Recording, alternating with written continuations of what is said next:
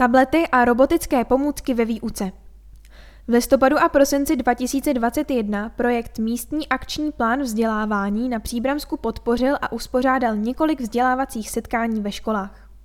Výuku zajišťovali lektoři Březnické technické akademie dětí a mládeže a byla zaměřena na používání tabletů při vyučování robotických pomůcek Bebot a Ozobot a robotické stavebnice Legovidu 2.0.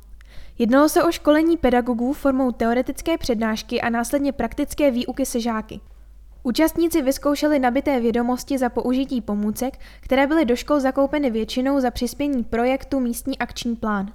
Školení se konala v mateřské škole 28. října, mateřské škole Bratří Čapků, základní škole pod Svatou horou a v základní škole Jiráskovy sady.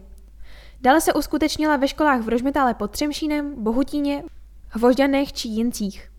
Na projektu Místní akční plán pracuje tým složený ze zástupců města Příbram, místní akční skupiny Brdy a místní akční skupiny Podbrdsko. Podrobnosti jsou zveřejňovány na webu mappříbram.cz.